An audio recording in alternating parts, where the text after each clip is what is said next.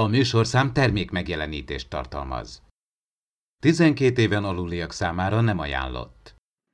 Az e m t v pont h u bemutatja.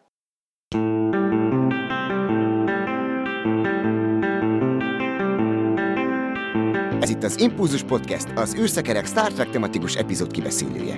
A fedélzeten Csaba, Attila és Dave.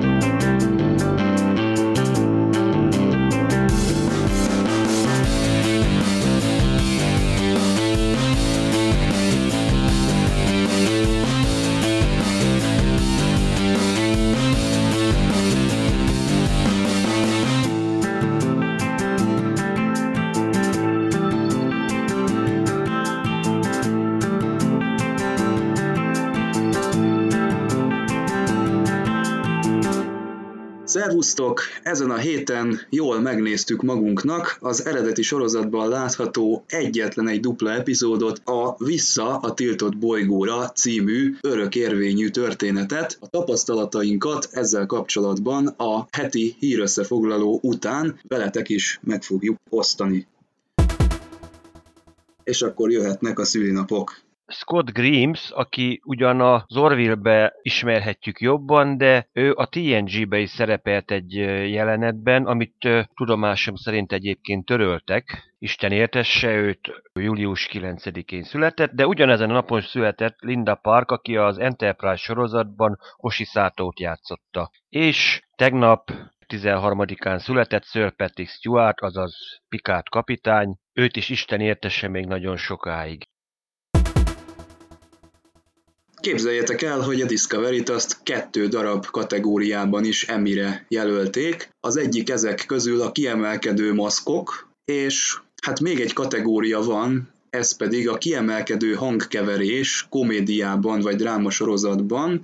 Igazából ez kicsit a cé bé es számára némiképpen azért csalódást keltő lehet, hiszen egy ilyen nagy lendülettel beindított Emmy kampányt harangoztak be itt az elmúlt hetekben, amiben azért ők kommunikálták azt, hogy jó lenne, hogyha a Discovery-ben szereplő színészek is Emmy jelölést kapnának. Konkrétan a, a Shazad Latif-val kapcsolatos hát posztjukról mi is beszámoltunk, ehhez képest ugye nem nagyon sikerült ez a, ez a várakozásuk. Én az Oscar közvetítésekről emlékszem mindig, hogy még a kommentátorok is diskurálnak egymás között, hogy a hangvágás az, az voltak éppen, hát milyen, milyen kategória, például ugye nem is a hangvágás, ugye itt a hangkeverésről volt szó, amiben jelölték, tehát, a hang, tehát ugye a hangvágáshoz képest például az Oscaron is egy olyan kategória. Nyilvánvaló, hogy az a hang az rendkívül fontos, ugye a zene és a speciális effektek a science fictionnél is. Arra nem volt panasz a Discovery-nél, az biztos. Tehát nem mondom azt, hogy indokolatlanul ö, kapta meg. Pont, hogy ezek azok a kategóriák, ahol a, azokat a szakembereket ö, jutalmazzák, és ö, kerülnek előtérbe, akik, akik amúgy rengeteget tesznek azért, hogy, hogy élvezzük, és gyakorlatilag mindenki minőségi hangélményt és képélményt kapjon. Tehát ez, ez ö, ahogy ugye bekapcsolunk egy, egy tévét, vagy bármilyen sorosztot, gyakorlatilag egy hasonló hangkeverés, hanghatás, tehát mindig van egy, egyfajta trendje, hogy például milyen manapság például egy science fiction sorozat. Tehát amennyiben például a hatvanas évekre vissza megyünk, ugye például az eredeti sorozatnál, tehát teljesen más, ugye ott sokkal kevésbé van aláfestve, de ugyanakkor nagyon markánsak azok a aláfestő zenék, amik megjelennek, és, és az jellegzetesek, ugye vissza is várjuk őket.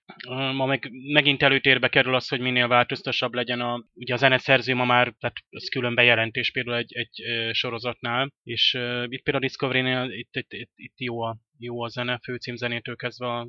nem, nem vettük észre, tehát mivel ha rossz lenne, akkor lehet, hogy akkor tűnt volna fel. Hát a maszkok tekintetében én nagy, nagy esélyt mondok, Saru esetében, ugye ott a maszkmesterek is külön örültek Doug Jonesnak, aki ugye így közhelyesen mondva, hogy képes a maszk alól is játszani. Nem tudom, hogy most konkrétan, tehát majd általánosan ugye ez a maszkmestert illeti majd ez a díj, vagy pedig a, a hát nyilván nem a színész, hanem ott ugye a... Egész csapatok voltak itt felsorolva, tehát mindkét kategóriában ott volt a, a hangkeverésért felelős tím, és a, azt hiszem, hogy ez a maszkok esetében is így lesz. Tehát ténylegesen megkapják a, a szakmai elismerést, úgy, ahogy mondod, hogy ugye a színészek azok mindig előtérbe vannak, még az írók is azért előkerülnek a paneleken, de ezzel én is egyetértek, hogy ez jó dolog, hogy azokat az embereket is emeljük valahogy ki, akik, akiknek csak akkor vesszük észre a munkáját, hogyha elrontják. Igen, és itt, itt sok háttér tudósítást láthatunk arra, hogyan dolgoznak ezek a, a szakemberek, és nagy gonddal és, és lelkesedéssel állnak hozzá, tehát ezt, ezt mindig jól látni. Nem tudom, hogy második évadra gyakorlatilag ezek a stábok, tímek ugyanúgy maradtak-e meg. Ugye a Star Treknél, tehát ugye mondtuk, hogy a, a make-up vagy a maszk, ami ugye kicsit spórolva volt az eredeti sorozatnál, aztán ugye mind nagyobb jelentőséget nyert odáig, hogy ugye főszereplők hordanak már olyan maszkot, amit még ma is, mai napig is nagy gonddal készítenek elő, és nem tudom, hogy nyilván most már lehet, hogy nem több órás, de azért még jelentős, ami alatt például fölhelyezik és leveszik azokat. De itt például olyan háttérszereplők is komoly maszkokat hordtak, itt az Ira-ra gondoljunk például, egy kibernetikus hölgy karakterre, akik háttérben voltak. Tehát ilyen gonddal készítették elő, tehát nem csak egy, egy random minimális maszkot kapott, hanem tényleg teljes arc maszkot. Klingonokra gondoljunk például, tehát ott, ott igazából ez, ez nagyon is indokolt lenne. Igen, itt a maszkok esetén a Will You Take My Hand című epizód az, ami jelölve lesz, és Glenn Hetrick az a név, aki általában így nagyon előtérbe szokott kerülni, akit nagyon könnyen fel is lehet ismerni, hiszen ő a szakállas tetovált pószer, de itt van még rajta kívül egy olyan nyolc-kilenc név, akik, akik említve vannak ebben a teamben, illetve a másik kategória, ugye ez a hangkeverés, az pedig a What's Past is Prologue című epizód, szintén egy olyan tíz-tizenkét név itt van a, a, a hangkeverő csapatból felsorolva. Egyébként, hogyha egy kicsit kitekintünk, akkor azt is el tudjuk mondani, hogy az Orville az sajnos egy Emmy jelölést sem kapott, ellentétben a Black Mirrornak a U S S Callister című epizódjával, ami ugye ez a Star Trek környezetben játszódó nagyszerű rész volt, ez önmagában hét darab kategóriában indulhat el az Emmy díjért. Ti ezt láttátok egyébként? U S S Callistert élen a Jesse Plemons-szal? Ez be van tervezve, az epizód már nagyon régen. Egyáltalán a Black Mirrornak a, a teljes megnézése, tehát itt ezt még én kihagytam.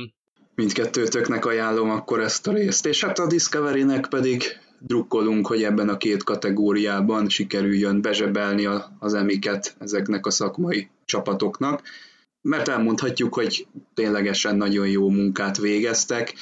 Lehet, hogy kicsit elcsépeljük ezt a dolgot, de ténylegesen ezek azok a dolgok, mondjuk a maszk, amik, amik nem kapnak helyet egy kibeszélőben, hogy az mennyire jó, tipikusan ide sorolható a hangkeverés is, de, de hogyha így visszaemlékezünk, akkor, akkor azt kell, hogy mondjuk, hogy abszolút megérdemelten kapták ezt a jelölést, attól függetlenül, hogy a, a kategóriában jelölt többi széria az vajon milyen, milyen teljesítményt hozott. Minden esetre drukkolunk.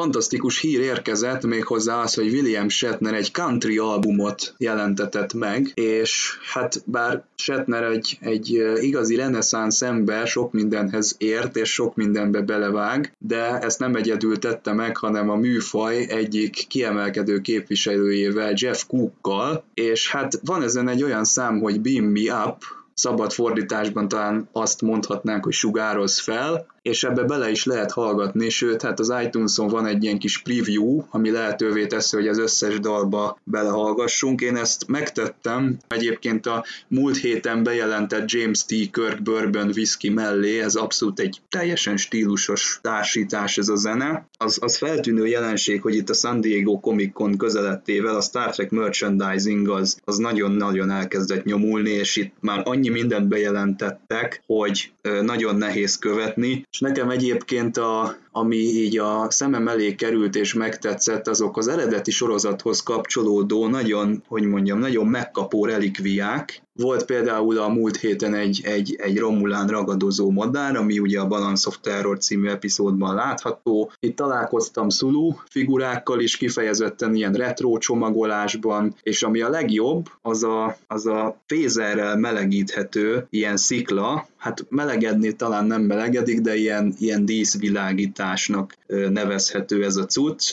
Ez olyannyira megkapó, hogy én el is gondolkodtam rajta, hogy ezt be fogom szerezni, még megnézzük, hogy mennyi lesz ennek az ára, meg hogy hogy lehet ezt megrendelni. Titeket ez mennyire érint? Ti gyűjtötök ilyen dolgokat esetleg, vagy követitek ezt? Van a kívánságlistátok valami, amit be akartok szerezni?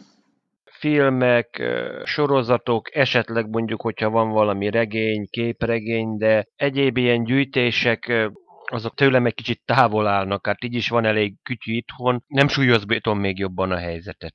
Én, ha bár gyűjtő vagyok sok szempontból, inkább könyveket gyűjtök, ami a Star Trek-et illeti, és tényleg fizikai formában kezdtem el gyűjteni. Most nem tudom, mennyi tesz ki ez a gyűjtemény, tehát huszonöt-harminc regény talán, de azért még tervezném folytatni talán elektronikus formában is, csak hát legyen idő olvasni, tehát számosat még nem olvastam közülük. És ami másik, tehát ironikus, hogy tehát egy olyan webáruháznál dolgozok, ahol elég sok Star Trek terméket is forgalmazunk, tehát volt olyan idő, amikor tényleg kétszáznál is többfélét, figuráktól az űrhajó modellekig, jelvényekig, sőt ugye, ugye az autentikus replikatárgyakig, mint például az eredeti sorozatból a tricorder kommunikátor. Ma már ez kicsit megcsapant ugye egy, egy forgalmazó révén, illetve most nem, természetesen nem csapok reklámot, tehát nem is mondom a áruházainknak a nevét, de ugye ezt más forrásból is meg lehet szerezni, tehát Amazonról, eBayről, egyéb számos helyről, illetve vannak ugye tematikus oldalak is, ugye mostanság a rodemberi pont com, azt hiszem, tehát ő is, ő is komolyan merchandise forgalmazó lett.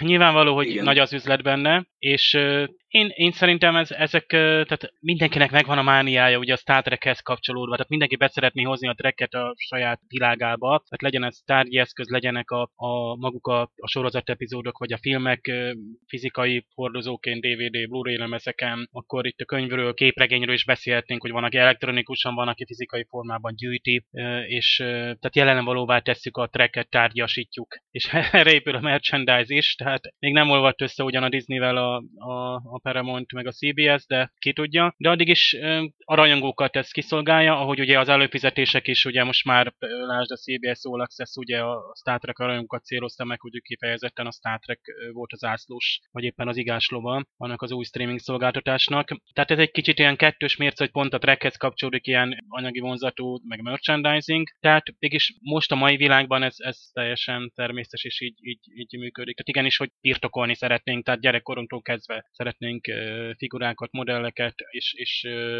ezt visszük a felnőtt kormagunkkal. Azt a sziklát én is láttam, és azt viszont nekem is kéne. Kár, hogy nem rendeltek hozzá tényleg valami hősugárzó funkciót, vagy ételmelegítést.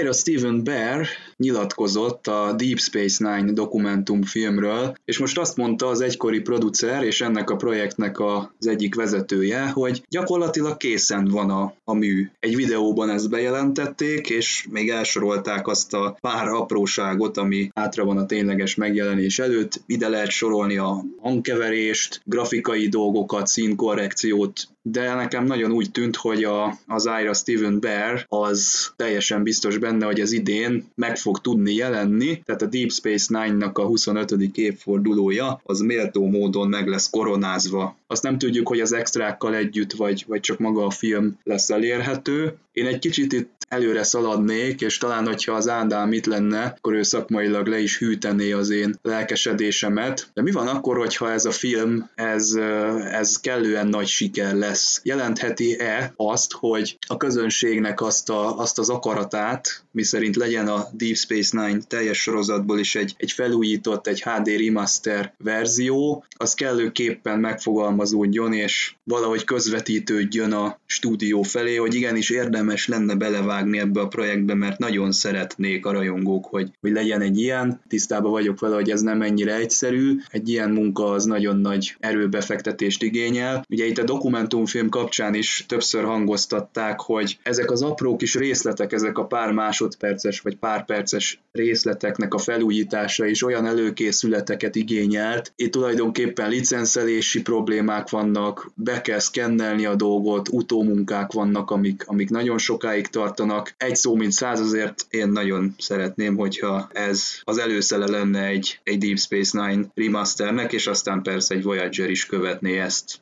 Tényleg mi rajongók szeretnénk? Hát meglássuk. Meglássuk, mert láttunk azért ennél nagyobb csodát is. Azért azt hittük, hogy na nem lesz egyáltalán egy új sorozat Star Trek témába, és végül is megkaptuk a Discovery-t. Reménykedjünk, azt mondom. Proféták hátra segítenek.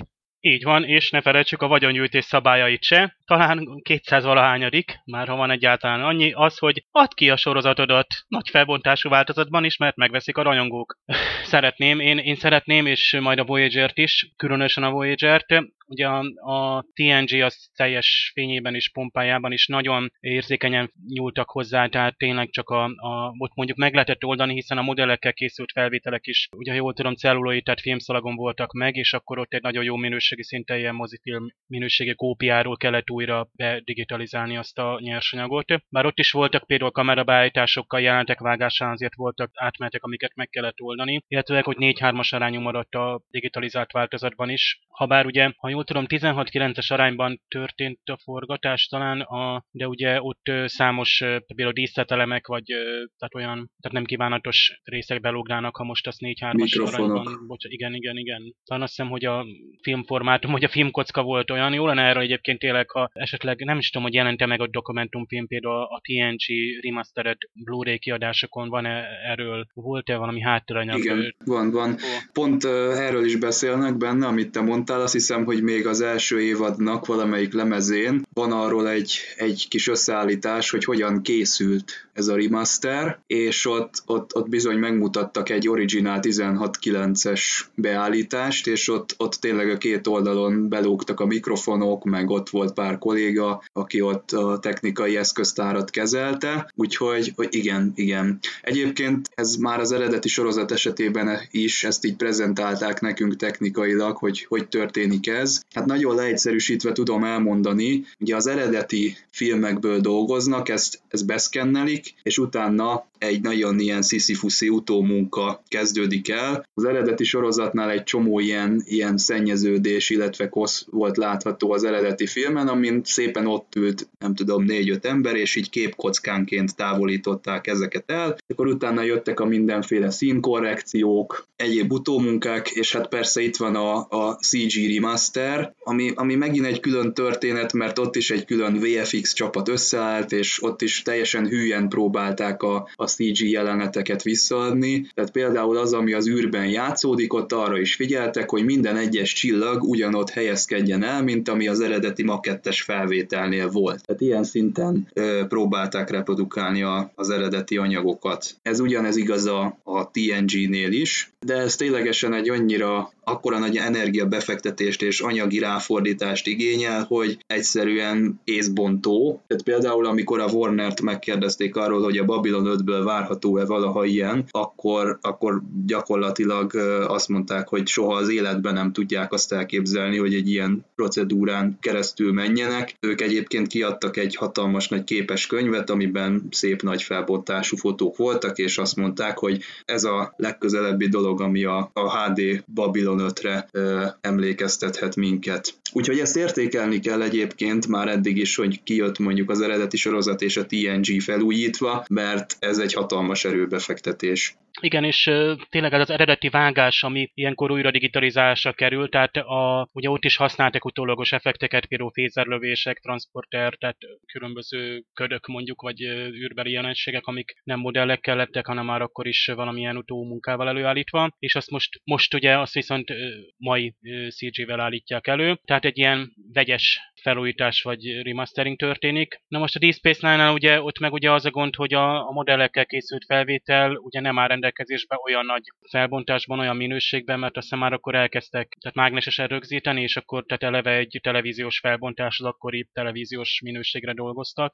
Nyilván, hogy egy attól van, mivel jobb minőségben, de, de nincs olyan kópia, ami, ami olyan nagy felbontást tenne lehetővé, ami például egy Full há dé felbontásban maradéktalanul élvezhető lenne. Itt, itt ez a gond, azt hiszem ez a legfőbb gond, tehát és, és hogy gyakorlatilag mindent újra kell, tehát a modelleket, vagy bármit, amit ugye nem színészekkel vettek fel, tehát ez, ez a Voyager-nél is egy hatalmas gond. Későbbi sorozatoknál ugye Enterprise szó fölfelé már megint nem gond, mert ott már megfelelő digitális, tehát nagy felbontásra dolgoztak eleve tizenhat-kilences formátumban. Hát ugye a Discovery meg hátra dőlhet, pontosabban ő se dőlhet hátra, mert őt meg, ha jól tudom, ezernyolcvan pé-ben forgatták, ha nem tévedek, ami jó-jó, semmi gond, csak hogy ma már, ha körbenézünk, gyakorlatilag majd minden háztartásban az az alapfelbontás, valamilyen há dé felbontás. Tehát ha most pár évvel később akarunk majd Discoveryt nézni egy nagyobb felbontású tévékészüléken, már ugye azt kell mondanunk, hogy hát ittan mondjuk négy ká-t megjelenítünk, és a Discoveryt valahogy felskálázzuk, hogy jól nézzen ki rajta. Ugyanis még a Netflix sem jelentette meg ugye az u há dé vagy négy ká felbontásban. Netflixről persze lehetne mondani, hogy ugye most ez nem is saját gyártása, ha saját gyártása lenne, akkor biztos olyan nyersanyagra dolgozott volna. Szóval még az is lehet, hogy még a nagyon pompás megjelenéssel rendelkező Discovery-nek is lesz majd jövőben olyan gondja, mint most a Deep Space Nine-nak. Ajánló következik. Az e m t v pont h u bemutatja.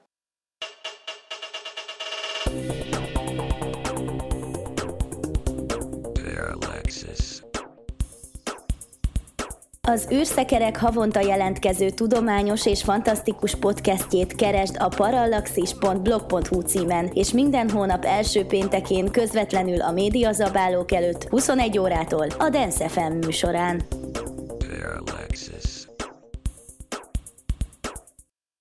Az e m t v pont h u bemutatja.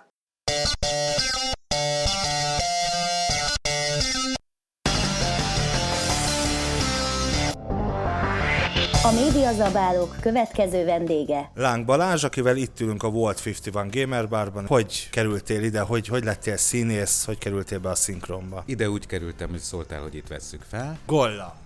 Mit mondjak róla?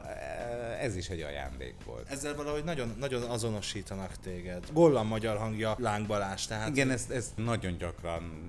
Ez ilyen állandó jelző lett, mint az eposzoknál. De ez egy jól eső dolog.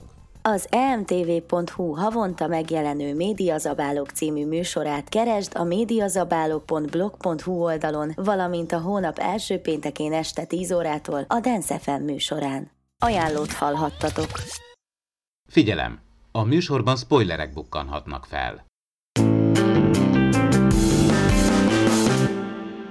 ezerkilencszáznyolcvannyolcban jelent meg a The Cage a nagy közönség számára. Ez volt ugye az első pilotja a Star Treknek, amiről mi is beszéltünk a Ketrecbe zárt illúziók című impulzus adásban. De hát gyakorlatilag ezt már itt is végig lehet nézni a Vissza a tiltott bolygóra című dupla epizódban. Igaz, hogy ez, ez nem, a, nem a rendezői vágás, mert uh, itt ugye a történetbe ezt beágyazták, meg hát a nyolcvannyolcas verzióhoz ugye jár a Gene Roddenberrynek az eredeti bevezetője, amit elmond a nézőknek, illetve egy-két dolog itt is kikerült, most kapásból arra tudok visszaemlékezni, hogy az a Cage, amit mi néztünk, abban megjelentek, ott a Talosiak által fogva tartott ilyen egyéb lények is, azt hiszem, hogy talán volt egy ilyen nagy madárszerű valami, meg egy gorilla is, ezekkel most nem találkoztam, de nyilván még ahhoz, hogy lehessen tartani az időkeretet, több dolgot is kivettek, amit most nem tudunk vissza idézni. Minden esetre nagyon meg vagyok ezzel elégedve, hiszen nem csak annyit kapunk, hogy egy ilyen klipshowként be van vágva egy, egy teljes epizód, ami már le van forgatva, hanem gyakorlatilag az a sztori, amiben ezt beletették, az a folytatása is a The Cage-nek. És hát ezt akkoriban izgalmas volt nézni, hiszen ezt aki akkor nézte, az még nem láthatta ezt a pilotot, hiszen ez egy zárt vetítésen ment le a tévétársaság előtt. Ez egy annyira, annyira tartalmas epizód, hogy önmagában ugye a The Cage az egy kerek egész történet, nagyon intellektuális, ugye az akkori tévétársaság szerint túl-túl, hát elgondolkodtató is. Talán itt az évad közepén ez már nem annyira nagy baj, de egyébként az a történet, amit így köré írtak, a Spocknak az endülése, az is egy hihetetlenül izgalmas sztori, úgyhogy szerintem abból a szándékból, hogy csökkentsük a költséget, és mondjuk egy epizód leforgatásával nyerjünk egy dupla epizódot, ebből egy egész jó végeredmény született. Azt tudom mondani, hogy kihozták ebből a koncepcióból a leg, legjobb dolgot, ami, ami lehetséges. Ha nem láttuk úgymond az eredeti pilot epizódot, akkor is tulajdonképpen megkapjuk szinte a teljes korábbi epizódot is, és plusz tényleg kapunk egy folytatást is, hogy de ettől függetlenül azért tényleg érdemes újra nézni az egészet, ha más nem azért, hogy most felfrissítsük az emlékeinket, mert azért mi magyar nézők tényleg, akik például a műhold vevők korszakában még tudtuk nézni németül, hogy nekünk már gyakorlatilag a ma ismert sorozat epizódokat láthattuk, tehát mi már nyilván például én is azért kilencvenhatba kapcsolódtam be egyáltalán, hogy ténylegesen tudtam teket nézni német nyelvű adókon, hogy én gyakorlatilag már ezt az új felállásba tudtam nézni az eredeti sorozatot is, tehát nekem már a The Cage már nem volt úgymond hirtelen új, hanem szinte természetesnek vehettem, hogy igen, volt egy első rész, és akkor ezt valamikor később akkor volt egy folytatás, ahol Spock ugye, mint láthatjuk, azért fellázad. Itt arról van ugye szó, hogy a, a Spock az, az nagyon lojális az ő kapitányához, azt hiszem, hogy tizenegy évig szolgált együtt a Pike-kal, és valahogy megtudja, ez egyébként nem derül ki a sztoriból, hogy ő honnan tudja meg, hogy mi történt a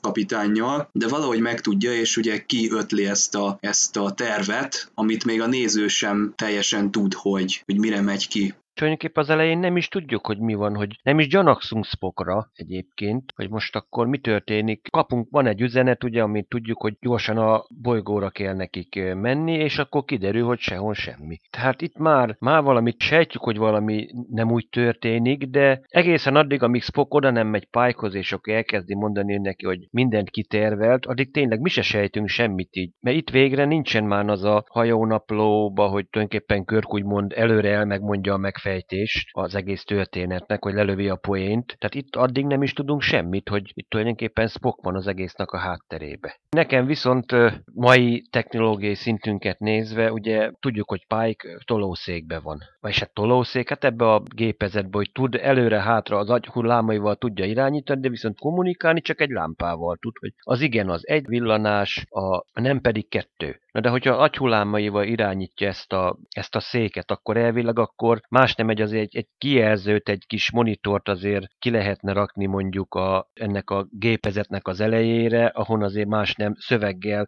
tudnak kommunikálni, vagy pedig azért emlékezzünk azért Stephen Hawkingnak a beszédszintetizátorára, ami szintén meg lehetett volna mondjuk oldani. Lehet, hogy nem tudom, hogy erre miért nem gondoltak. Ez, ami úgy nekem így kicsit meglepett egyébként az egész epizódban, most újra visszanézve.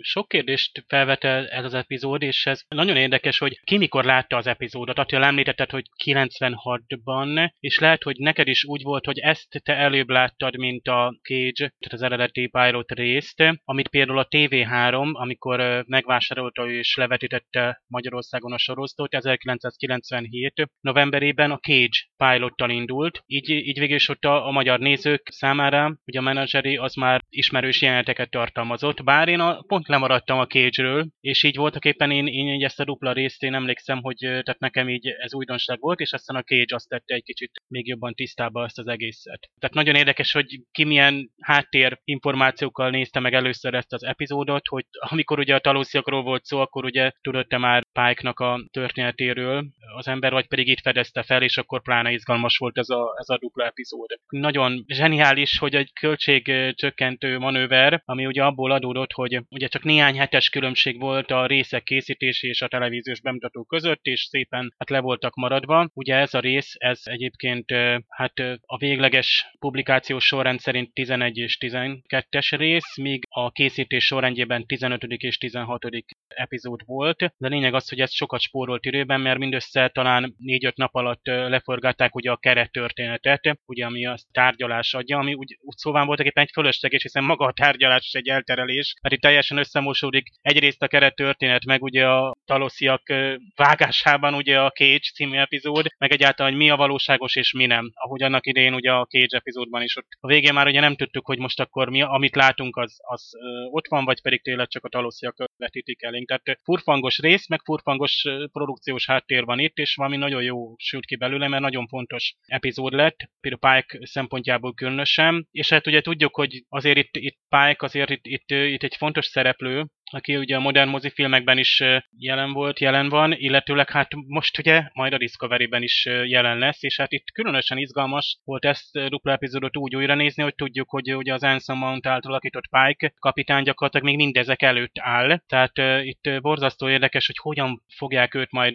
bemutatni, mit, mi, mi fog történni, tehát ebből a szempontból én nagyon várom a, a Discovery második évadát, és nagyon remélem, hogy nem csupán bábszereplőként teszik be, vagy tehát úgy szóván egy hézagpótlónak, vagy nézőcsalódásnak csalogatónak Pike-ot. Biztos nem véletlenül castingolták be őt el ilyen hamar. Reméltek sok szerepe lesz. Ha már ott van, akkor, akkor legyen jelentősége. Kicsit aránytalan volt ugye az első részben, tehát ugye teljesen szokatlan. Szerintem nem tudom, fogalmam sincs, hogy a, annak idején a akkori tévés világban volt ilyen, hogy dupla epizód, meg cliffhanger, tehát nyilvánvalóan ilyen fogalmak nem voltak, de létezett egyáltalán ilyen, hogy hát a Star Trekben ez teljesen új volt, és egyáltalán ott a, a későbbiekben sem fordul elő az eredeti sorozatban. Aztán ugye a té en gé-től fölfelé gyakran élnek a sorozatok ezzel. Sokszor igen, kellemetlen módon évad végén zárják le egy hatalmas cliffhangerrel az első részt, és aztán várunk, néha a magyar néző az másfél évet várt, vagy egy új szinkront is kivárt, de hát ez hozzátartozik, tehát a mai sorosztos világhoz is, de hát harminc évvel ezelőtti ez is, és, és tehát imádnak hogy a nézőidegeivel játszani. Nem is baj.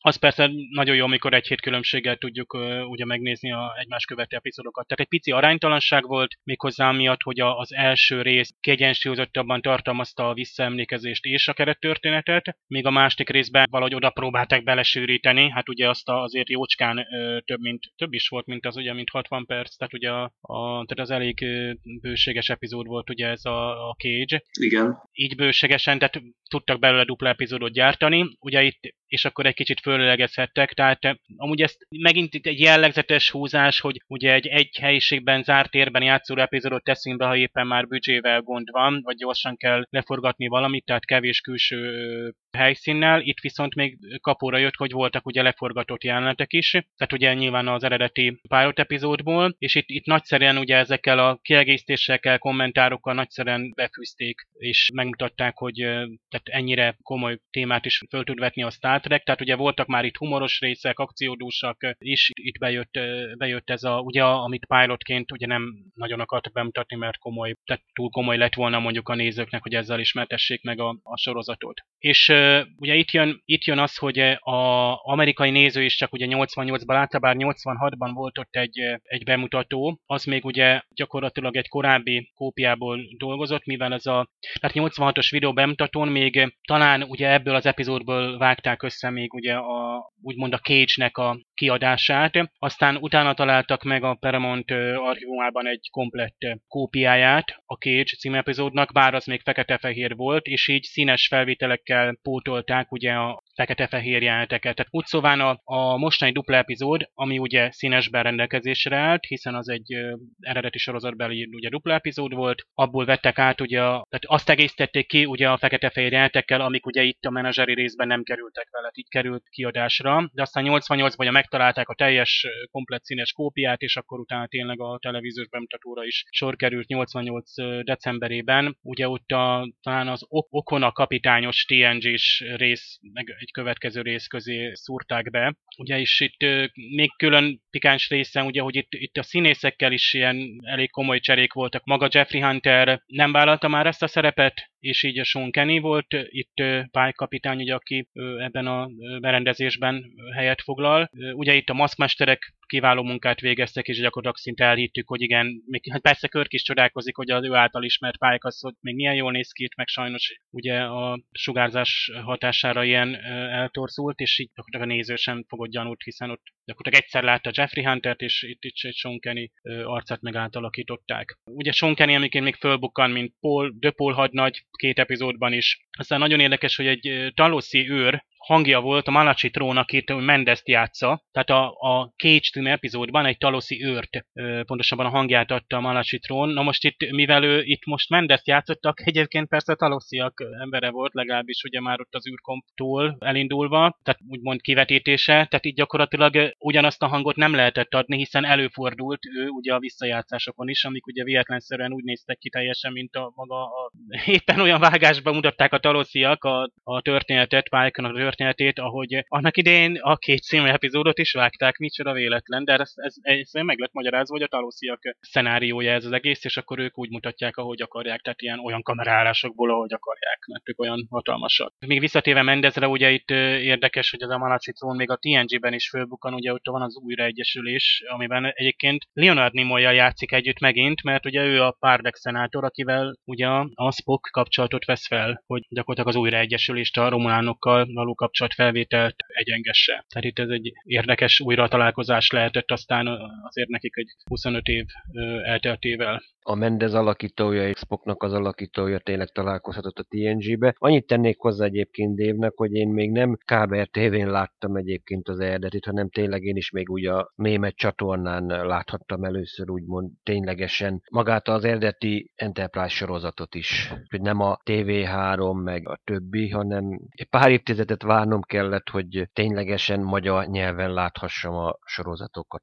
Az egy jó felvetés volt, Dév, hogy kérdezted, hogy vajon akkoriban voltak-e ilyen, ilyen dupla epizódok, meg cliffhangerek. Hát ezt én magam se tudom, de nekem az jött le, hogy ez, ez nagyon jól áll a Star Treknek, tehát például amikor ott a, a rögtönzött tárgyalóterem díszlet közepén áll a Kirk, és látszik, hogy az események mennyire megviselik, és kivételesen nem úgy van vége az epizódnak, hogy kívülről látjuk az Enterprise-t, és akkor jön be az író meg a rendezőnek a neve, hanem egy ilyen környezet, és, és kiírják, hogy majd folytatódik a következő héten, és cliffhanger van, meg minden, ez szerintem nagyon jól sült el. Én gyakran sajnálom azt, hogy nem, nem jutott legalább egy ilyen dupla epizód mondjuk minden évadra az eredeti sorozatban, mint mondjuk a későbbi szériákban ezt láthatjuk. Ami nagyon tetszik nekem mindig, hogyha a té o es-ban egy csillagbázisra látogatnak el, méghozzá egy ilyen föderációs környezetben, mert láthatjuk a, tehát gyakorlatilag ezt a hátországot, azt a világot, hogy hogyan néz ki a föderáció, bár itt még ugye a Cage-ben is a, az Egyesült Föld hangzik el, és talán itt sincsen még szó a föderációról, úgy emlékszem, de érdekes látni, hogy ugye ugyanazok a bútorok, berendezések vannak egy, egy csillagbázison is, mint, a, mint az Enterprise-on, hát nyilván az ottani átalakított díszletekből hozták létre valahogy ezeket a szobákat, de, de tetszik. Tehát amikor ugye kimennek a Mendez irodájából, ott látszik egy pillanatra, hogy ott a háttérben van egy, van egy, egy ilyen titkárnő, vagy nem is tudom ki, aki ott feláll, amikor kimennek a tisztek. És ugye itt van Miss Piper, akinek annyi a szerepe, hogy tudomására hozza a nézőnek, hogy a, a világűrben, a galaxisban lévő nők, azok így nyomon követik a Kirknek a, az útját, tudnak róla, hogy mit, hol, mikor és hogyan csinál. Ugye itt a Helen Johansson, vagy nem tudom ki volt az, aki, aki itt szóba került, és akkor ő, ő általa megtudta a Miss Piper, hogy ki is ez a Kirk, de azért úgy nagyon nem merült bele, tehát csak annyit mondott, hogy hát csak úgy futólag egy-két dolgot mondott a Miss Johansson a, a kapitány úrról, és hát itt, amikor ugye egymásra néznek az epizód elején, meg a Mendez irodájában, akkor még bőven benne volt az is, hogy igen, ez, ezzel a nővel itt lesz valami, akár úgy, mint a Noel Dokival, vagy a, a Brand segédtisztel lesz valami futókaland. Hát végül ebből nem lett semmi, de azért, azért érzékeltették velünk, hogy a, a nőknek a radarján ott van a Kirk, akármerre is jár. És ami még nagyon jó, hogy megjelent az űrkom díszlet, úgy tűnik, hogy elkészült. Attila, te szoktad mindig mondani, hogy az alvállalkozónak kellett még egy kis idő erre. Hát tessék, itt van. Végre nem mindig transporterrel ugrálnak tényleg ide-oda, hogy nem azt veszik igénybe, hanem tényleg űrkompal mennek az üldözésre az Enterprise-nak. És ahogy te is mondtad, Csaba, hogy hát igen, azt hittük, hogy itt megint lesz valamit fog történni, hogy ismét egy újabb hódítását láthatjuk Körkapitánynak, de itt csak gyakorlatilag itt egy visszautalás volt, hogy igen, itt Körkapitány megint igen, a galaktikus Casanova címet itt nem véletlenül pályázza meg, mert egyébként valószínűleg itt az egyetlen esélyes befutóként tényleg, tényleg ő fog itt megjelenni. Ami meg ez egyébként a díszleteket illeti azért, ahogy láthattuk ezt a csillagfotta, azért ha kint megnézitek azt a szép szobrot, a szabadtéri szobrot, és akkor ott a, tényleg az egész dizájnt azért tényleg ez a hatvanas, hetvenes évek klasszikus, amit egyébként azt mondhatjuk, hogy itt Kelet-Európában is azért láthatunk néhányat, mert hasonlót azért még lehet találni itt a szűkebb környékünkön is, sőt, mondjuk ehhez hasonló szobrot, és így ilyen kicsempézett falat, ilyen közteren. Hú, legközelebb, amiről tudok, az Tőketerebesen van egyébként a Felvidéken, láttam egy hasonlót. Tehát nem azt mondom, hogy azt ott forgatták volna jelentet, de egyébként egy nagyon hasonló ilyen absztrakt szobort valóban lehet ott is látni. Űrállomások számra is nagyon érdekesek. Nekem ugye a fénypont az a gépterem volt, ahol ezek a nagy gépek voltak, és hát a, ugye a Spock manipulálja, tehát például az Enterprise-nak küldött üzenetet, ugye, hogy Kirk hangját egy kártyáról bejátszva, tehát zseniális. Amikor kinyitja, akkor ilyen hatvanas évekbeli nyomtatott áramkörök vannak benne. Pontosan, tehát gyakorlatilag szinte a nyáklaphoz nyúl hozzá. Aztán itt, itt majd a, tehát a Spock itt, itt, itt eltökélten, tehát a néző az tényleg ledöbben. Tehát a, a Spocknak a manipuláció, ugye, ahogy nem szoktuk, bár ugye a, például az első részben, és ezt itt is meghagyták, hogy például a Spock ugye nevetni látjuk, de hát ugye vég egy egy komoly lojális embernek ismerünk meg, csak ugye most két kapitánnyal szemben is mondhatni lojálisnak ellen. Egyébként valahogy ügyesen sikerül is, mert utcován Körköt kiveszi a képletből, tehát ő azért ügyelve arra, hogy, hogy főleg miután átvállalja és ezt az egész tárgyalást vállalja, ami szintén mondjuk egy elterelés, tehát itt, itt olyan logikával viszi végig a, a akaratát, ami egyébként egy másik úton megkerülhető lett volna. Tehát Spock valamiképpen vas logikával végigmegy egy úton, közben meg lehet, hogy azt kellett volna, hogy tényleg már az elején azt, amit ugye a végén ott mondja úrra, hogy ugye mégiscsak engedélyezték, a, tehát feloldották a tálosz tabut, tehát gyakorlatilag engedélyezik, hogy ugye Pike visszatérhessen. Ezt Spocknak ilyen bonyolult kerülőutak és, és ugye az árulás vágya nélkül is végigcsinálhatta volna, ezt még Kirk is mondja neki. Csak ugye ez teljesen olyan, mint a, például a tuvoknak volt ilyen logikája. Például volt a Voyagerben az a térvetődési járós rész, amikor ott, hogy idegen kultúra egy olyan technológiával rendelkezik, hogy elküldhetné a hajót nem tudom negyvenezer fényévre, de ugye nem akarják odaadni, legalábbis a bolygónak a vezetősége, és akkor ez már is elsőleges direktívába ütközik, de aztán ott fű alatt az ellenzékkel ott szövetkeznek, és pont Tuvok az, aki egyébként lemegy, mert ő neki van egy logikája, hogy ugye leveszi a kapitányról azt a döntési terret, viszont ugye Janeway erre aztán ki is akad, hogy ugye logikával mindent meg lehet magyarázni, tehát át lehet hágni gyakorlatilag bármilyen erkölcsi vagy, vagy írott szabályt is. Ezzel még ugye találkozunk azzal is, azzal a tényel is, hogy vulkánok nem tudnak hazudni, viszont titkolózni igen. Meg ha szükséges, akkor ugye tehát nem mondanak igazat. Tehát ez, ez teljesen olyan, mint amikor mondjuk soroljuk a robotika törvényeit, de aztán, de ha kiég az az áramkör, ami a törvényeket tárolja, akkor a robot is átlépi, vagy kiveszik mondjuk az erkölcsi alprogramot, akkor ugye egy hologram is képes uh, gonosz dolgokat művelni. Tehát Spocknak a, az összetettségét azt tovább növelik, ugye a, itt a Spock, McCoy, Spock, Kirk, tehát itt, itt ha bár a Spock van előtérben, és ő nekem mindkét, hiszen ő köti össze gyakorlatilag a két cselekmény szállat is, tehát főleg az első részben ő van minden előtérben, tehát ez a tűzön vízen át viszi a saját tervét, tehát ez gyakorlatilag egy, egy akciódús, tehát mint egy Mission Impossible rész, vagy nem is tudom. Tehát, szóval nagyon jó volt például a nagygépeknél, meg ugyan vulkáni nyakfogás, tehát itt a, a Kirknek ugye az összevágott hangjából ugye parancsot kiadni, tehát ez nagyon-nagyon jó volt. Tehát ez, ez megint az a rész, amit szeretnénk elsőnek végignézni, hogy, hogy úgymond elfelejtve, hogy mi volt akár a Cage-ben, vagy az előző részekben, és akkor így, így tehát egy izgalmas részt kapunk. Aztán ott a ugye, dupla részhez élően, tehát tele vagyunk vendégszereplőkkel, pláne azért, mivel hát ott vannak a Cage bevágott jelenetemben szereplő színészek és karakterek is, nem is beszélve ott ugye a, a, a csillagbázisról, de magát a hídon is élénk forgalom zajlik, új szereplőket látunk, és természetesen hát urát, hát nem, nem is tudom, hogy a minibnél minib szoknya van, akkor ő azt is eli, és hát itt ugye a parancsnoki, megint a, ugye a hierarchia az, ami keményen előttünk van, hogy ugye itt például hát Kirkkel gyakorlatilag Kirk is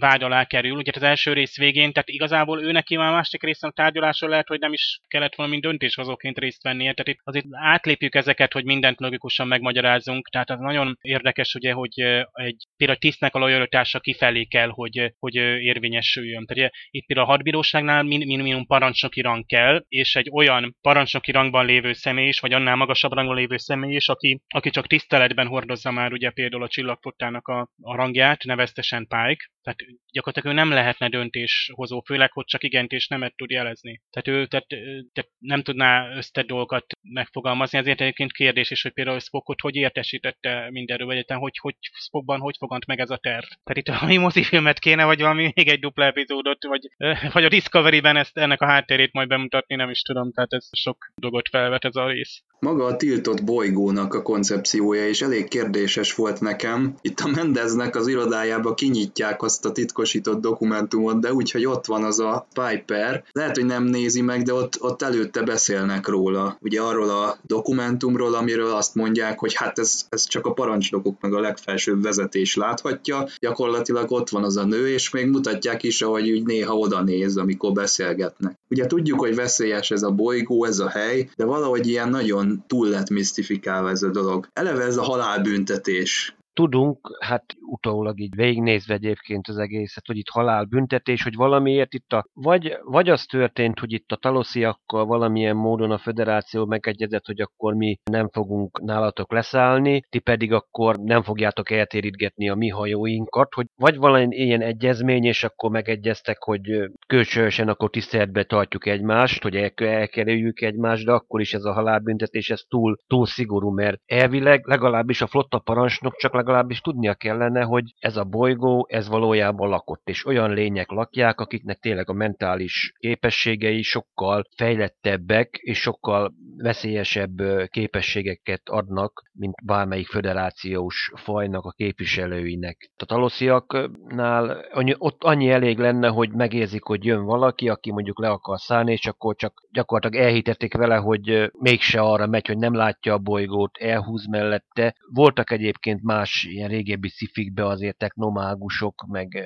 hasonlók, akik mondjuk elhitették, hogy nem ott van, hogy nem látják a bolygót, és közben pedig ott volt, csak egyszerűen olyan illúziót tudtak bennük kelteni. Tehát ez a halálbüntetés itt nem lehet megérteni, mert elmérték itt akkor a föderációs tanácsnak tudnia kellene róla. És itt van az, hogy akkor Spock vagy Pike mondjuk mit jelentett le, mert elmértek, akkor neki le kellett jelenteni, hogy igen, hogy találtunk egy bolygót, ahol egy fejlett civilizáció él, igaz haldoklik, de akkor is ők nem óhajtanak a föderációval kapcsolatba lépni. Ehhez képest meg azt látjuk, hogy Pike kedvéért mégis a talosziak egyszer, és a maga a föderációs tanács is valamiért kivételt tesz, hogy igen, Pike leszállhat erre a bolygóra, és akkor A, jó, a testére gondolom valószínűleg ott azért vigyáznak rá azért a talosziak valamilyen módon, de ő közben átélheti, minthogyha ő továbbra is akkor húsvér, egészséges ember lenne. Tehát valamilyen kapcsolatnak kell lenni a, föder- a föderáció felsővezetés és a talosziak között is, mert akkor nem lenne értem, hogy most akkor honnan tudják, hogy mi történik. Az, hogy mondjuk Spock kapcsolatba lépett volna a talosziakkal, ezt megint nem tudjuk, tényleg itt nagyon sok minden kellene. Háttérinformáció, amiről maga a, ez a dupla epizód is nem, nem ad nekünk felvilágosítást. Mert mindig azt mondják, a későbbi Star Trek-et is nézünk, hogy a föderációban nincsen halálbüntetés. Itt ehhez képest tényleg van. Ez mondjuk furcsa, mert azért vannak azért nagyobb titkok is egyébként a föderációban, mint a talosziak. Azért, ha gondoljunk csak a kapura, a romulánok létére, tényleges hova léte, hogy tulajdonképpen a vulkániak unokatestvéreiről van szó, vagy még sorolhatnánk még egy pár érdekes titkot, amit akár mondjuk így a huszonharmadik században is úgymond titokként kezelnek, mert az az érdekes, hogy valamilyen szinten a Talos négyről tudnak a csillagflotta kapitányok is. De maga a tényleges titok, az nem szivárgott ki. Spock se szólja el magát, de mondjuk nála tudjuk, hogy nem, és mondjuk egy, mondjuk egy Mendez rangjába lévő tiszt, neki is azért legalább a tényleges veszéllyel, vagy a tényleges fenyegetése tisztába kellett volna lennie. Tehát egy kicsit ez elég faramúcin jött ki nekem számomra. Talán ez is magyarázható azzal, hogy itt a talosziak illúziója volt ez is, hogy itt a Mendez, aki például, tehát Kirk helyett átveszi a parancsnokságot, hiszen ugye az Enterprise megközelítette a Talos négyet, tehát gyakorlatilag az a Mendez már nem az igazi Mendez, tehát aki megvádolja ott, ott a Spockot, illetőleg, hogy ugye Kirköt is, tehát végül is vád alá helyezi, hiszen ugye ő a felelős a,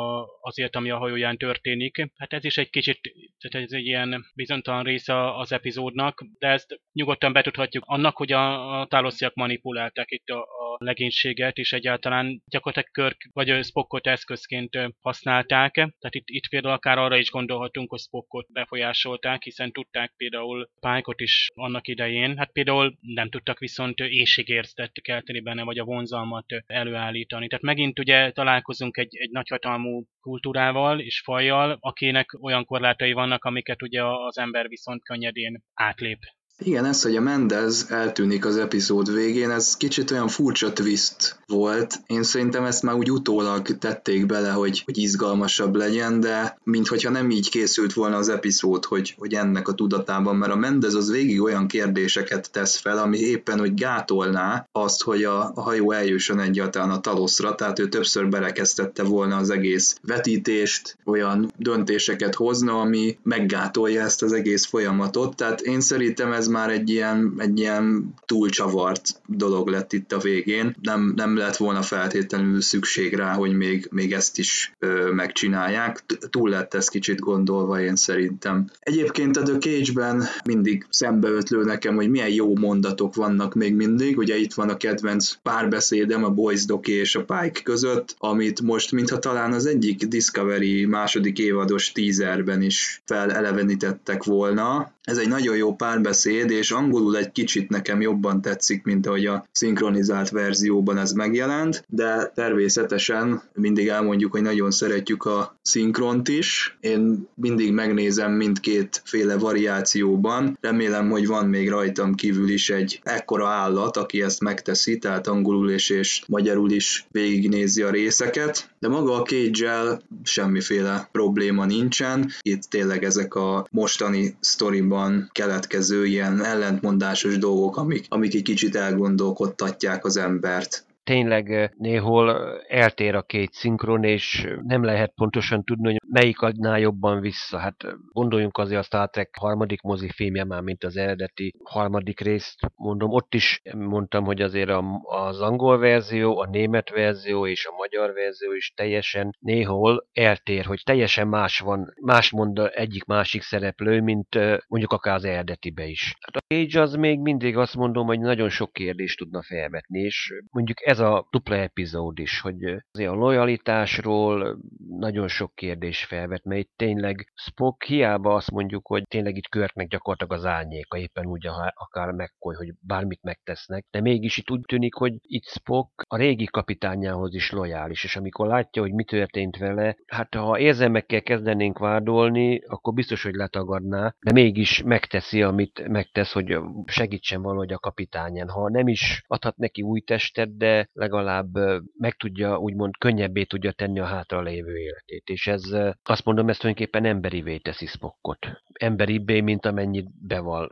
Nagyon is emberivé, tehát ez annyira erősen érezzük a érzelmi motivációját Spocknak, hiszen, hiszen teljesen logikátlanul cselekszik, és áldozza fel aztán magát is, hogy Pike kapitány helyzetét jobbá tegye. Ugye ne, nem is értjük először, tehát főleg, hogy Pike-ot ugye nem halljuk kommunikálni, és nem is tudjuk, hogy például ő mit szeretne. És a kísérletekben is ezzel, ezzel nagyon jól játszanak a, az írók, hogy, vagy a készítők, hogy, hogy ugye az a lámpácska most felgyullad kétszer vagy egyszer, és akkor vajon Pike mit fog mondani, vagy például mit fog ítélni. Ugye ott is ledöbbenünk, amikor ugye a piros Spocknak az ítélet és a bűnösségét kimondják. Ugye itt pont ugyanaz, mint a, ugye a vulkánnak nem tudnak hazudni, egy olyan, olyan jellem, ugye a másik jellemvonás a Spocknak, hogy ő félig emberi, tehát ez, ez, ez akár meg is magyarázhatja azt az együttérzést, amit Pike iránt érez, és ami miatt ezt egész akciót végrehajtja.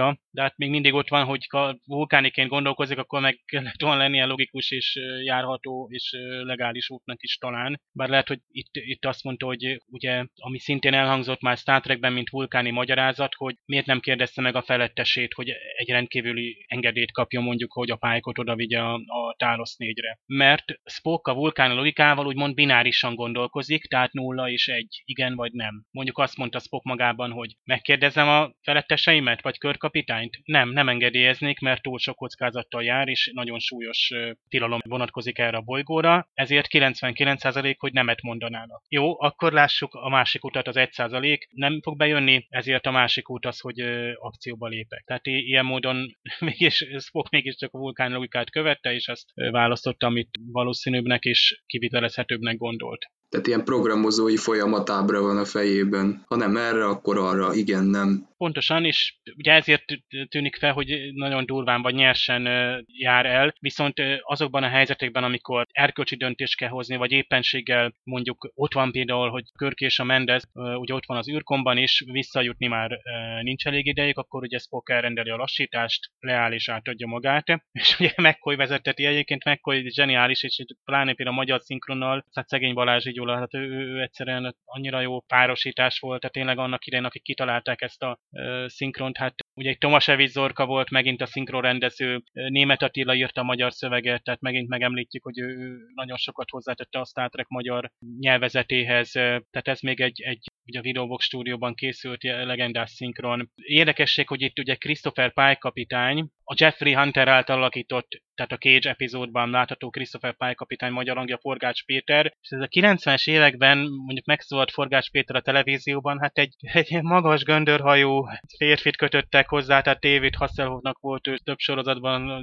Baywatch és a Knight Riderben a magyar hangja, de kicsit olyan átvalásos lehetett, mondom, a kilencvenes években, azóta már más is hozzákötődik, főleg Trek részről, ugye, hiszen a Miles O'Briennek is a magyar hangja volt, ott nekem nem jött semmilyen áthallás, majd a főnök olyan jellegzetes volt, hogy ott egyszerűen nem is gondoltam másra, csak őre. Érdekes volt még Majel Barrett, az ő magyar hangja a színlap szerint Bajza Viktória volt, nem tudom, hogy az eredeti Cage epizódban ki volt, amit szintén lehetséges, hogy következtesen követték, és ő volt ott is a magyar hangja, az akkori szinkronrendezőkről el tudom képzelni, most megnéztem, és az I S D B adatbázisa szerint a Cage epizódban szintén ő volt Majel Barrett, vagyis Number One-nak a magyar hangja, és azután a Visszatérés a Tiltott Bolygóra mindkét részében is ő volt a magyar hangja. Tehát itt egy következtesen megnézték, hogy Majel Barrett megint felbukkant, vagy feltűnt, ugyanaz a színésznő, ugyanaz a karakter egyébként itt még, itt még ugyanaz a karakter. Nagyon érdekes, hiszen itt, itt ugye segítsetek nekem, hogy ugye Majel Barrett,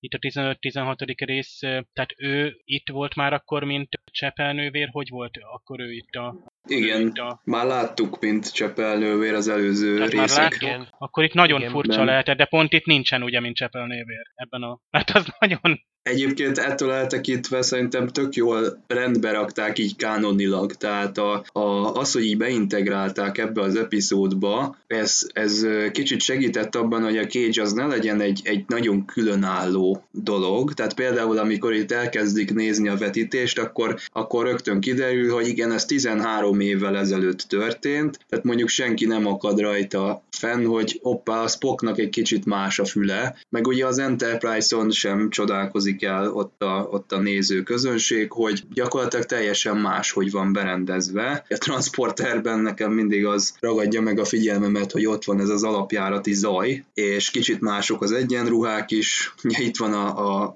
a Number One, aki, aki kicsit hasonlít a Csepelnővérre, ezt mondjuk megjegyezhette volna valaki, de amúgy szerintem így tök jól elrendezi a helyét ennek a The Cage-nek a, az egész kánonban. A transporterben még ilyen tényleg a vasedényes eladói köpenyben vannak, és az egyik ember még mindig szemüveget visel. huszonharmadik században tényleg még mindig az okuláré még van, es té ká szemüveg. Védőszemüveg. Lehet, hogy ott flexelnek is néha. Hát figyelj, szerelni azért kell azért, csak a transzplét, csak szegény Scott is állandóan szerelt. Utána száz évvel később mindig O'Brien is mindig szerelt valamerre, mint egy jó munkás ember. A Attila említette de a Stephen Hawkingot, hogy tehát már ő is milyen jól tudott kommunikálni, úgymond a huszonegyedik század elején, és itt nekem is például eszembe jutott, meg a, a McCoy, hogy itt mondta, hogy minden szertitkát ismerjük, csak az agyét nem. Hát mondjuk azért reménykedem, hogy addigra most olyan kivetítjük, ugye, tehát már ma is van például, hogy idegvégződések meghekkelésével, úgymond akár a hangszálak a funkcióit ki tudjuk váltani, és hogy egyre mélyebbre hatolunk ugye az az agyműködés megismerésében, tehát itt, itt tehát az a fajta elzártság, ami itt így a Pike-nak a sorsa volt, az lehet, hogy már föl sem erülhet majd, vagy föl sem erülhetne, ilyen napon nem kell a, a Talosiak illúziója, mert ö, akár teljes életet tudnak biztosítani, például most belegondolunk, egy virtuális valóságot tudnak köré tenni, amit a agyával tud vezérelni, reagálni például, tehát olyan interakciót tudnának megvalósítani addigra, hát reméljük, hogy tényleg akkor meghaladjuk a Treknek a technológiáját, hogy erre nem kerülhet sor, hogy, hogy egy, egy ilyen lénynek legyen kiszolgáltatva. Hát azért itt, itt arról volt, hogy az Orville-ben is volt pont egy ilyen állatkertes rész, ami ugye még élesebben mutatta be azt, hogy alacsonyabb rendű lénynek tartva hogyan állítanak ki és bámulnak minket egy, egy idegen fajtagjai. De itt, itt azért ugye ezek az agyas lények, akik tehát olyan fejlettek, ugyanakkor erkölcsileg mégis tehát hajlandók lennének olyan, tehát emberi szempontból tisztességtelen eszközöket használni. Tehát itt ugye kiválasztott egyedeket ugye csak a párzás kedvéért ugye ott tartani, és ugye ott megint megmosoltuk természetesen azokat a részeket, amikben ugye ott a, arról van szó, hogy most melyik nőt fogja választani majd Pike, aminek ugye más oldalon meg ilyen elkeserítő komolysága van, hogy, hogy állatként ö, tekintenek az emberre. És a, ja igen, hát még a vicces részeket ö, illetően, hogy amikor Spock tárgyalása elkezdődik, akkor ott Scotty úgymond ilyen diavetítőt kezel, vagy nem is tudom mit, ugye, és meg. Persze akkor még ugye a nézők nem látták az epizódot, tehát a Cage című epizódot, ott ugye tehát nem volt feltűnő az, hogy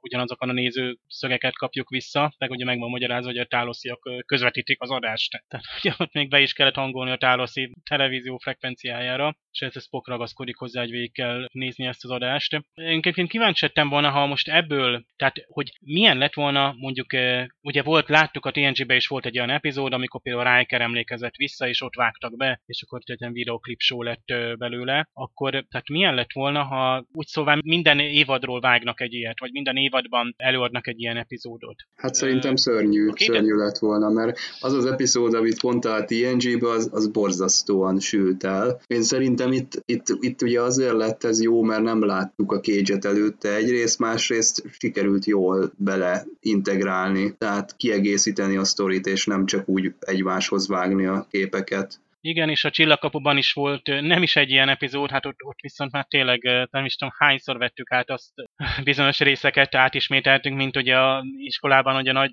témazárók előtt. Itt én inkább arra gondolok, hogy ez a recap, vagy nem is tudom, hogy nevezik pontosan, amikor például egy évad, egy új évad előtt egy teljesen önálló, tehát akár negyvenegy néhány perces újravágást kapunk, ugye az előző évad történet. Tehát, mi történt az előző részben, ez néha nem öt perces, hanem akár negyven perces, erre volt például a Flash Forward című sorozatban volt a szemjen, ami még egy külön bravúr, hogy azt úgy vágják össze, hogy aki látta, annak is érdekes legyen, aki meg nem látta. Amúgy meg én egy időben tényleg volt úgy, hogy hetekig nem tudtam, tehát néhány hetente tudtam csak például sorozat epizódokat nézni, tehát jobban el voltam maradva, mint ha egy hagyományos tévés közvetítést nézek, hogy hetente azért hozzájutok, és tehát annyira durván elfejtettem az előző részt, hogy így át kellett pörgetnem, tehát volt, hogy újra kellett néznem, akkor viszont a következő részre nem volt megint idő, tehát így beleragadtam a, az előzményekben, tehát ez sorozatnézéskor ez, ez, ez szörnyű is tud lenni, de nagyon jó tud lenni, tehát hogy ilyen highlightokat kiemelni például itt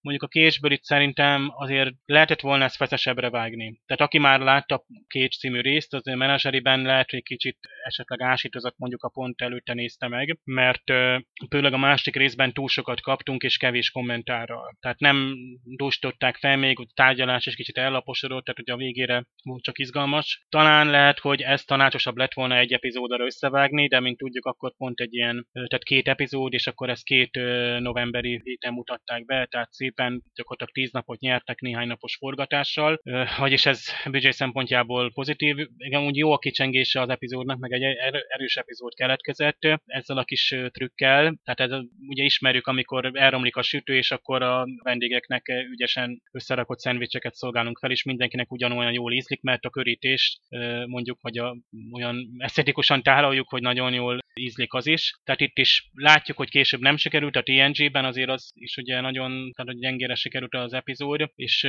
nem is szabad, hogy visszaéljen egy sorozat ezzel, tehát ugye meglévő anyagból dolgozni. Főleg én ugye, mert most itt harminc részes évadról beszélünk, ami nagyon erős részekből épül fel. Tehát itt teljességgel megbocsátható, hogy most főleg, hogy be nem mutatott részt vágtak össze, és nagyon jól beágyaztak történetileg is, és minden meg volt magyarázva, tehát hogy Spocknak a kinézete, az Enterprise akkori hídja, mert az tizenhárom évvel ezelőtt volt. Egyenruhák például.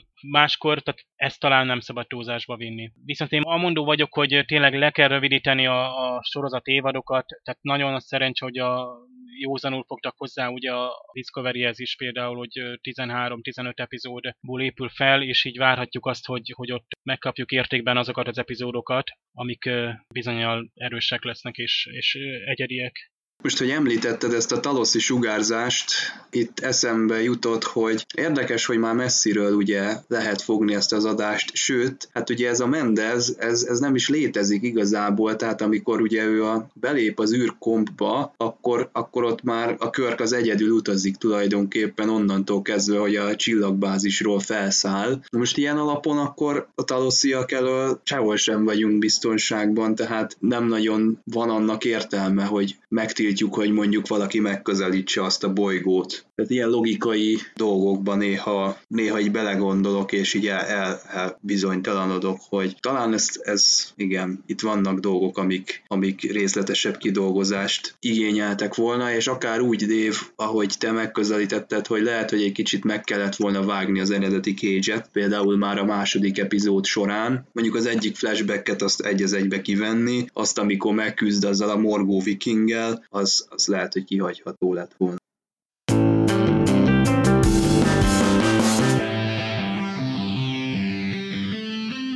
Ahogyan Dave találóan megfogalmazta, egy, egy ügyesen összeütött vacsora, ami valami hiányosságot próbál elpalástolni, és nagyon jól sül el a végén. Nagyszerű keretbe van foglalva a The Cage című azelőtt be nem mutatott pilot, nem csak folytatást csináltak neki, hanem ki is egészítették azt. Tehát az a fajta mondani való, ami már önmagában is megállta a helyét, azt, azt még sikerült teljes egészében tovább vinni. Tehát itt van ugye a Pike kapitány, aki meg van sérülve, be van zárva a saját testébe. Mondjuk, hogyha egy mai sorozatról vagy egy filmről lenne szó, akkor, akkor itt az eutanázia felé kanyarodna el a sztori. Gene Roddenberry már akkoriban is egy lépéssel előrébb járt. Ő azt mondta, hogy virtuális világot hozzunk létre, ezáltal segíthetünk az ilyen szituációkon. Ez abszolút Star Trek, szerintem, tehát ebben a tekintetben kimagaslóan pozitív a mondanivaló, és kerek egészként lezáródik a Pike kapitánynak is a története. Ő ott van, innentől kezdve nem is kell hozzányúlni ehhez a e, sztorisztálhoz, nem baj, hogy nem jön vissza a Jeffrey Hunter, teljesen le van zárva, úgyhogy, úgyhogy szerintem ez, ez elég jól sült el. Itt az apró logikai bakikat, amiket felsoroltunk, igen, ezek azért nézés közben előjönnek, úgyhogy hát én azt mondanám, hogy egy tízből hét pontos szórakozás ez. És tényleg sajnálom azt, hogy nincsenek ilyen dupla epizódok már az eredeti sorozatban. Hasonló a véleményem nekem is egyébként. Én mondjuk tízből azért megadnám a nyolcat, bár van némi hiányérzetem nekem is, és tényleg azt mondhatom, hogy lehetett volna több olyan téma, a, ami dupla epizódként lehetett volna kitárgyalni. Roddenberry ebbe tényleg nagyot alkotott, hogy azt mondja, hogy akkor miért vegetáljon egy ember gyakorlatilag odakötve gépekhez, amikor úgymond az elméje szárnyalhatna. Egyébként ez Asimovnál volt egy hasonló egy novellája, ahol egy olyan robotot akartak vinni, azt hiszem, a Jupiterre, amit innen a Földről irányítana egy embernek az elméje, és akkor az egyik tervezőnek volt egy mozgássérült testvére, és akkor végülis az ő agya kezdte el irányítani ezt a robotot, hogy végre tényleg kiszabadult a testnek a börtönéből, és tulajdonképpen szabadon tudta felfedezni azt a bolygót. Ezt még az ötvenes években írta, és ismerve mondjuk Asimov és Roddenberrynek azért a barátságát, valószínű, hogy azért ez az ötlet valahon átjött, és valahon Roddenberrynek a hátsó agyába csak ott volt, és ő is azért megalkotta a saját verzióját. De mindenképpen ezt a részt is azért azt mondom, ajánlom, hogy végig meg kell nézni, aki tényleg egy Star Trek-et akar.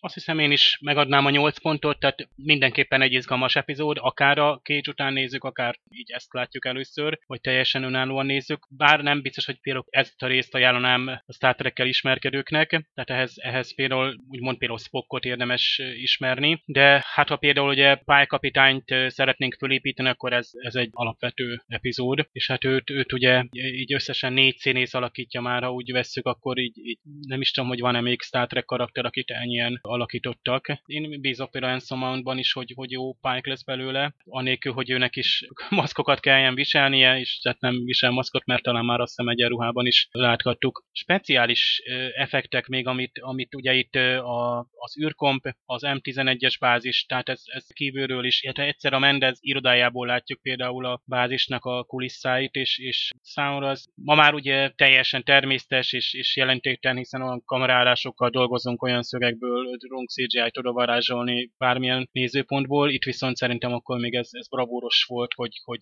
például bentről kilátunk, és egy külső, tehát egy, például egy csillagbázis külső elemeit láthatjuk. Én azt hiszem, hogy amennyi összefüggése van, ugye itt a, akár a színészeknek, akár a, a történetnek, nem is beszélve ugye a, a Cage-nek a, hát igen, viszontagságos történetéről, maga az epizód, amelyik ugye eltűnt és meglett, és, és ugye ez már hasonlít szinte a Ki vagy Doki részekhez, ahol ugye legendásan sajnos ugye ott is előfordultak ilyen, tehát főleg a, ugye a hatvanas évektől fölfelé, tehát, tehát ami annyira régi a sorozat, hogy ott is tűntek el epizódok, tehát nincsenek meg eredeti kópiák, ott is valósággal vadásznak az eredetikre. És ugye ezerkilencszázhatvanhatban egy Hugo díjat is nyert a történet, vagyis a, a a rész, ami ugye Roddenberrynek a saját forgatókönyve. És hát itt, itt voltak éppen nagyon érdekes, mert két rendezőt is, ugye Mark Daniels, illetve az eredeti a Cage epizódnak Robert Butler rendezőnek a hát munkáját kellett összevágni, ami megint csak egy, egy bravúros. Tehát itt, itt tehát a, az, hogy képernyőn látjuk végig a másik epizódot, ez, ez egyszerűen egy zseniális húzás. Hát most már mondhatnánk, hogy á, ugyan már ez ilyen visszaemlékezésben megoldjuk, és akkor maximum kap egy ilyen más színárnyalatot, ilyen szépia, meg nem is tudom, milyen színekkel szoktak megoldani. Ma már az is nagyon gicses, úgymond.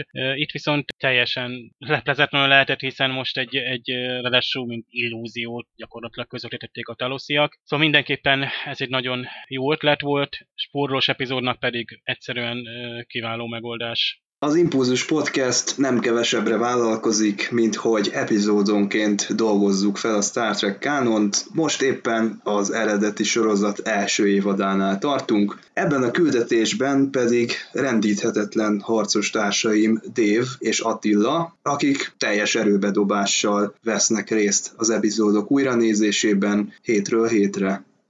Ezen a héten kibeszéltük magunkból a Star Trekkel kapcsolatos tapasztalatainkat, a magvas gondolatokat átadtuk, jövő héten visszatérünk, és ne feledjétek, hogy július huszonnyolcadikán Star Wars buli lesz a Volt ötvenegyben, ahol ezúttal a Csillagok háborúja témakörben lehet részt venni az Impulzus kvízen. Találkozzunk a hónap végén a Volt ötvenegyben.